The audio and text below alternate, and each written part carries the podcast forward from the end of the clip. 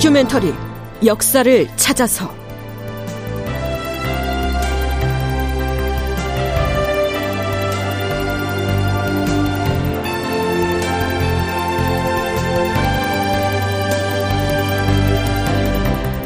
제 1148편 광해군 실무회담 합의 사항을 거부하다. 극본 이상락 연출 황영선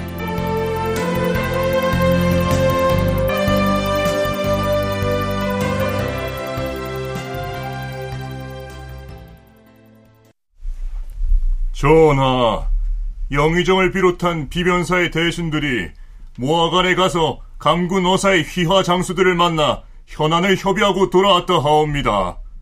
그 내용을 구하기 위해 뵙기를 청하옵니다. 오, 그러한가? 어서 들라 하라. 예, 전하.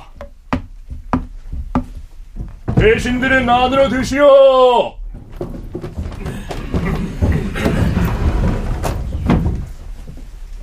여러분 안녕하십니까? 역사를 찾아서의 김석환입니다. 광해군 14년 5월 2일 드디어 삼정승을 포함한 비변사의 대신들이 명나라 감군어사 측과 만나서 일종의 실무 회담을 하고 돌아와서 그 결과를 광해군에게 보고합니다.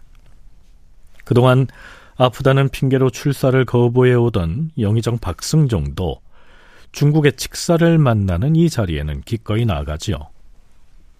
이 외에도 좌의정 박홍구, 우의정 조정 등이 중국 객관인 모화관에 다녀와서 보고한 내용을 살펴보죠. 그래, 중국 객관에 가서 감군 어사를 만나 이야기를 나눠보았는가? 전하, 신들이 감군 어사의 아문으로 들어갔더니 감군 어사가 직속 참모인 마도사 등으로 하여금 신들을 맞이하게 하였사옵니다. 그래서 감군어사의 참모들과 현안을 논의하고 돌아왔다. 이 말인가? 그러하옵니다, 전하. 그럼 그들과 무슨 얘기를 나누었으며 어느 대목에서 의견 차이를 보였고 또 어떤 사항들을 합의하였는지 상세히 구해보라. 예, 전하. 마도사는 신들과 마주 앉자마자 이미 명나라에서 방침을 정해서 전달했음에도 불구하고 어찌하여 조정의 논의가 이토록 늦어졌는지에 대하여 의문을 표하면서 사전에 충분한 논의를 거쳐서 정한 결론을 가지고 회담에 나왔는지 그것부터 물어왔사옵니다. 음, 그래서 무어라 대답을 했는가? 지금 후금 오랑캐는 천하에서 가장 극악한 적군인데 감군 어사께서 직서를 받들고 우리나라에 왔으니 어찌 소홀히 할 수 있겠느냐. 더구나 지금 감군 어사께서 은밀히 우리나라를 방문하여 적절한 대책을 일러 주었으니 어찌 우리가 감히 마음을 다하여 의논을 하고 그에 대한 대답을 하지 않을 수 있겠는가 이런 점을 강조했사옵니다. 네. 실록인 광해군 일기에는요. 영의정 박승종 등이 명나라 감군 어사의 참모들을 만나고 돌아와서 뭐 그때 상대가 이렇게 물었고 그 물음에 우리는 이렇게 대답했습니다. 하는 식으로 기술되어 있습니다. 하지만 사실감을 살리기 위해서 비변사 대신들이 감군어사의 참모들과 대화를 나누었던 모화관 그 현장으로 배경을 옮겨서 살펴보겠습니다.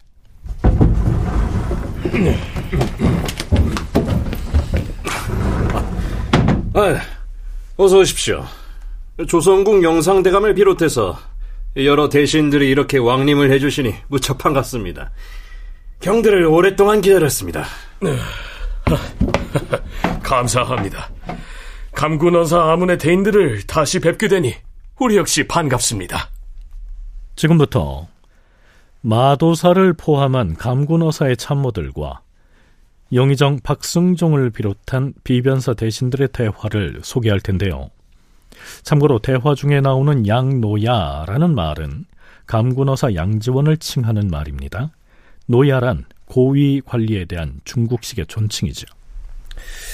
그 지금 우리 양노야께서 황제의 명을 받고 조선에 왔는데 조선으로부터 군사를 지원받아 요동을 회복하기 위한 전쟁에 함께 나서는 것은 아니 우리 중국만을 위하는 일이 아닙니다.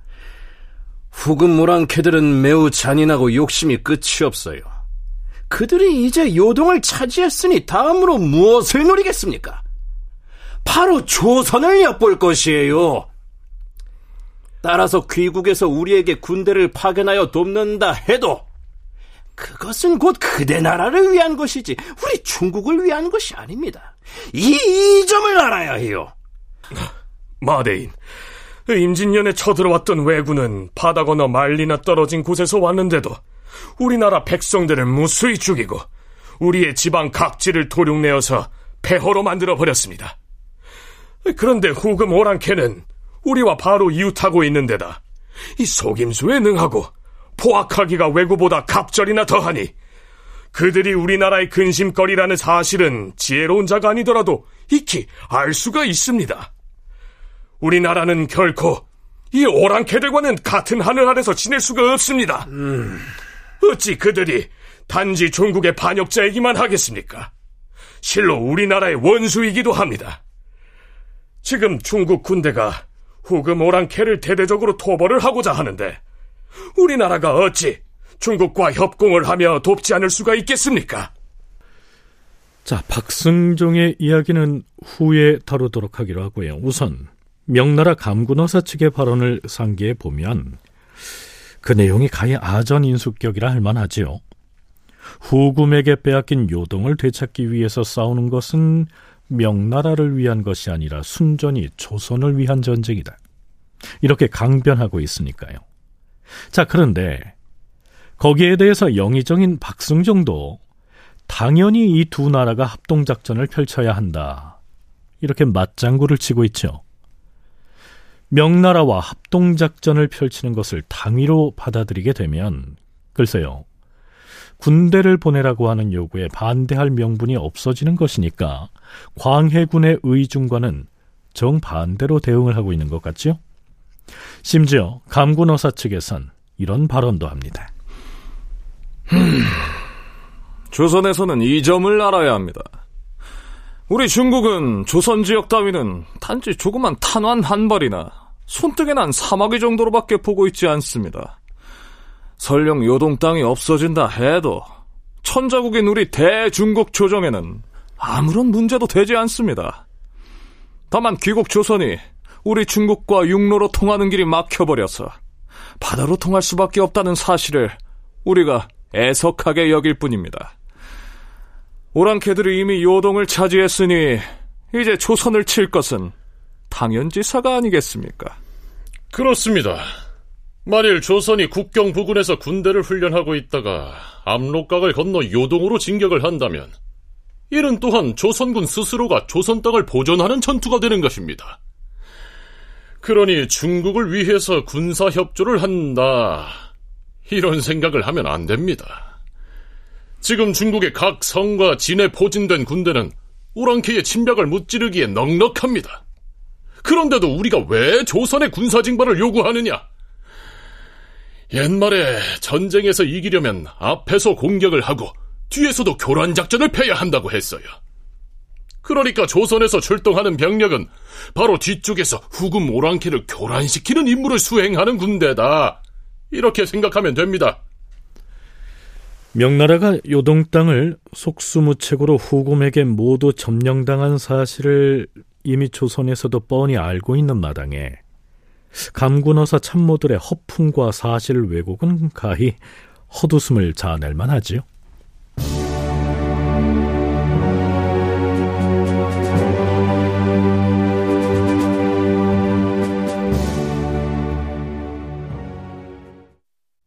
자, 그러면 이 회합의 가장 중요한 쟁점인 군사 징발에 관한 문제를 놓고 명나라에서는 구체적으로 어떤 요구를 했으며 조선의 대신들은 또 어떻게 대응했는지 살펴보자. 사실 지금 조선 조정에서 마음만 먹으면 전국 팔도의 정예병을 징발해서 국경에다 배치하는 것지만 하루아침에 할 수 있는 일이 아닙니까? 조선의 비변사에서 출병 문제를 사전에 의논했다고 하니 이 얼마나 동원할 수 있는지 그 숫자를 자세히 말해 주시오. 감군어사의 참모인 마도사가 자기들이 후금과 다시금 전쟁을 벌일 경우에 파병할 수 있는 군사의 수를 구체적으로 답변하라고 압박하였다. 비변사 대신은 출병의 어려움을 이렇게 토로하였다. 대인, 우리 조선은 지난번 심화 전투에서 패한 이래 백성들은 모두 흩어지고 나란히 피폐한 상황에 처한 탓에 변방을 수비할 군사를 모으기도 벅찬 실정이니 그 사정을 이야기하자면 기가 막힙니다. 따라서 지금 별도로 군사를 징발하기는 어려운 실정이긴 하나 변방에 나뉘어 배치되어 있는 군사들을 다 모은다면 어느 정도의 숫자를 채울 수 있기는 합니다만 따라서 명나라가 다시금 후금과 전투를 벌일 때 조선군이 단독으로 후방교란의 임무를 감당하기는 어렵다고 호소하였다. 그러나 감군어사 측의 반응은 더욱 격해졌다. 귀국이 군사의 수가 적다는 것은 우리도 익히 알고 있어요. 하지만 지금 변경을 지킬 군사마저 부족하다고 핑계를 대고 있는데 조선은 서북면 말고는 국경이 없지 않습니까? 남쪽 해안에는 약간의 군사만 남겨서 외적을 방비하면 될 것이 아니오. 자꾸만 의심 많은 생쥐처럼 망설이면서 근거 없는 말만 계속한다면 우리 중국 조정에서 조선에 걸고 있는 기대를 저버리는 것이오. 저, 그것을 모르는 바 아니나 우리 조선의 실정이 에, 변방의 각처에서 방어하고 있는 군사를 통틀어 계산해 보아도 겨우 1만여 명이 조금 넘을 뿐입니다. 병사의 수도 부족하지만 심화 전투에 출병하여 패한 이후로는 군사를 지휘할 만한 훌륭한 인재를 찾기도 어려운 실정입니다. 귀국은 예로부터 인재가 많다고 일컬어져 왔는데 어찌하여 오늘날에 이르러서는 그토록 인재가 부족하다고 엄살을 따른 것이오? 지금 서북쪽 병력을 지키는 군사가 1만 명이라면 전국 각처에서 추가로 얼마나 더 징발할 수 있는지 그것을 밝히시오. 네. 서북면 국경에 늘 주둔하고 있는 군사의 수요는 1만여 명에 불과하지만 어, 어, 뭐이 밖에 여러 곳에서 군사 1만을 더 모아 변경으로 올려 보냄으로써 황제가 내린 직서의 뜻을 받들어 따르겠습니다. 비변사 대신이 결국 이렇게 대답했다. 그러자 감군어사 측의 참모인 마도사가 얼른 그 말을 받아서 아예 못 박아 두려는 듯. 아, 좋습니다. 그러면 이번에 황제 폐하께 올리는 표문에다가는 즉시 군사 2만 명을 징발하겠습니다. 이런 내용을 포함하십시오. 이렇게 압박을 하였고 영의정 박승종도 그만 그대로 따르겠다고 수긍을 하고 말았다. 애당초 대책회의를 할 때에는 비변사 대신들이 1만 명 징발을 운운하자 광해군은 그마저 찬동하지 않았는데 막상 명나라의 감군어사 측에 2만 명 징발을 약속해버린 것이다. 전후 과정이 이렇게 된 것입니다. 그런 회담 결과를 가지고 와서 광해군에게 보고를 했으니 광해군이 깜짝 놀랄 수밖에 없지요. 여기서 서강대 계승범 교수와 한중 역사문화연구소 이영춘 소장의 얘기 차례로 들어보시겠습니다. 군사를 제공하는 것도 광해군을 한 명도 보낼 수가 없다. 비변사에서는 그래도 황제가 내린 명령이니까 만 명 정도는 우리가 보낼 여력이 있다. 근데 이 상태에서 대신들이 실무회담에 들어간 거죠. 근데 이제 가서 처음에는 파병을 좀 어렵게 얘기하니까 그쪽 감군 어사의 그 측근 부관이 화를 냈어요. 화를 내니까 비변사에서는 바로 깨갱하고 자기네가 비변사에서 본래 계획했던 만 명을 꺼냈죠.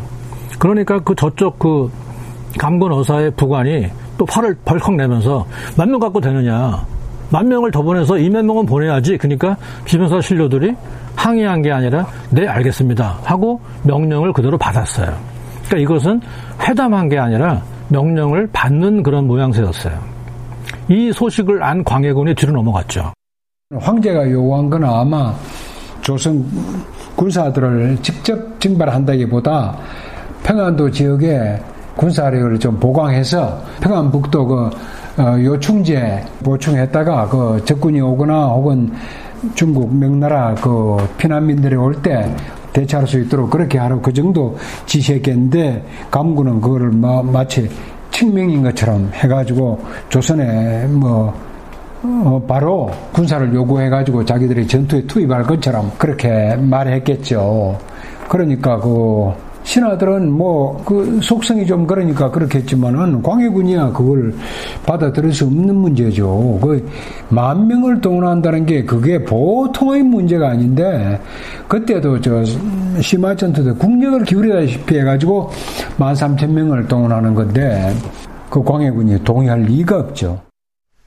자, 이제 조정의 기류가 광해군과 비변사 대신들의 일전이 불가피한 상황으로 흘러가고 있는 것이죠.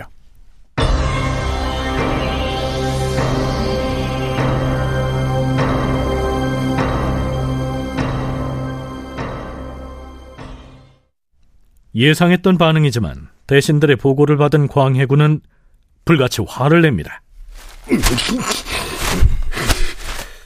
경들은 정령 과인이 황제에게 표문을 보낼 때 여기 이 내용대로 작성하겠다고 약속을 하고 왔다는 말인가?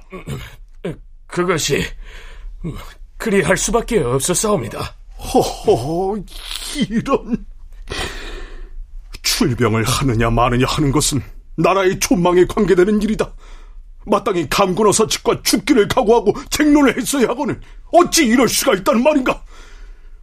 과인이 보건대 요즘 중국의 관원이나 장수들이 하는 짓을 보면 정세를 멀리 내다볼 줄은 모르고 당장에 작은 공이라도 세워서 조정으로부터 인정받으려고 안달을 하고 있다.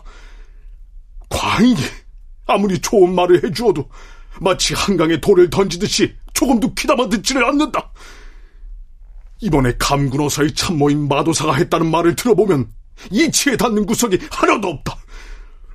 어찌 훈련도 되지 않은 우리의 군사들을 압록강 넘어 벌판으로 보내서 수십만이나 되는 오랑캐의 전철과 기병들과 대적하게 한다는 말인가?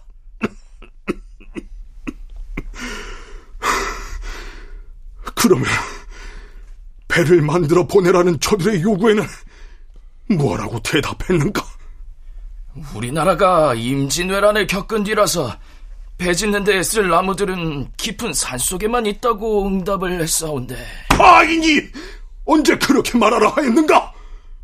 나무가 다 고갈되고 없다고 하라 이렇게 당부하지 않았는가? 깊은 산속에 있다 했으니 저들은 우리에게 핑계를 둘러댄다고 하지 않겠는가? 경들은 이미 네대 번이나 감군어사의 참모들을 접견하지 않았는가? 그랬으면 과인이 했던 말을 그대로 전했어야 하는데 저들이 국왕의 뜻을 묻지 않는다 하여서 어찌 과인의 뜻을 분명하게 전하지 않았다는 말인가? 그들을 다시 만나서 과인의 뜻을 강력하게 말하라.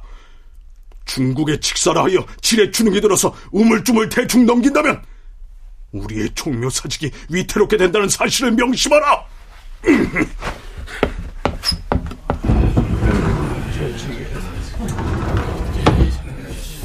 자, 이쯤 되면 비변사 대신들이 주눅 들어서 광해군의 뜻을 고분고분 수용했을까요? 아니었습니다. 광해군의 고집에 비변사 대신들도 호락호락 물러서지 않고 맞서죠. 다큐멘터리 역사를 찾아서 다음 시간에 계속하겠습니다.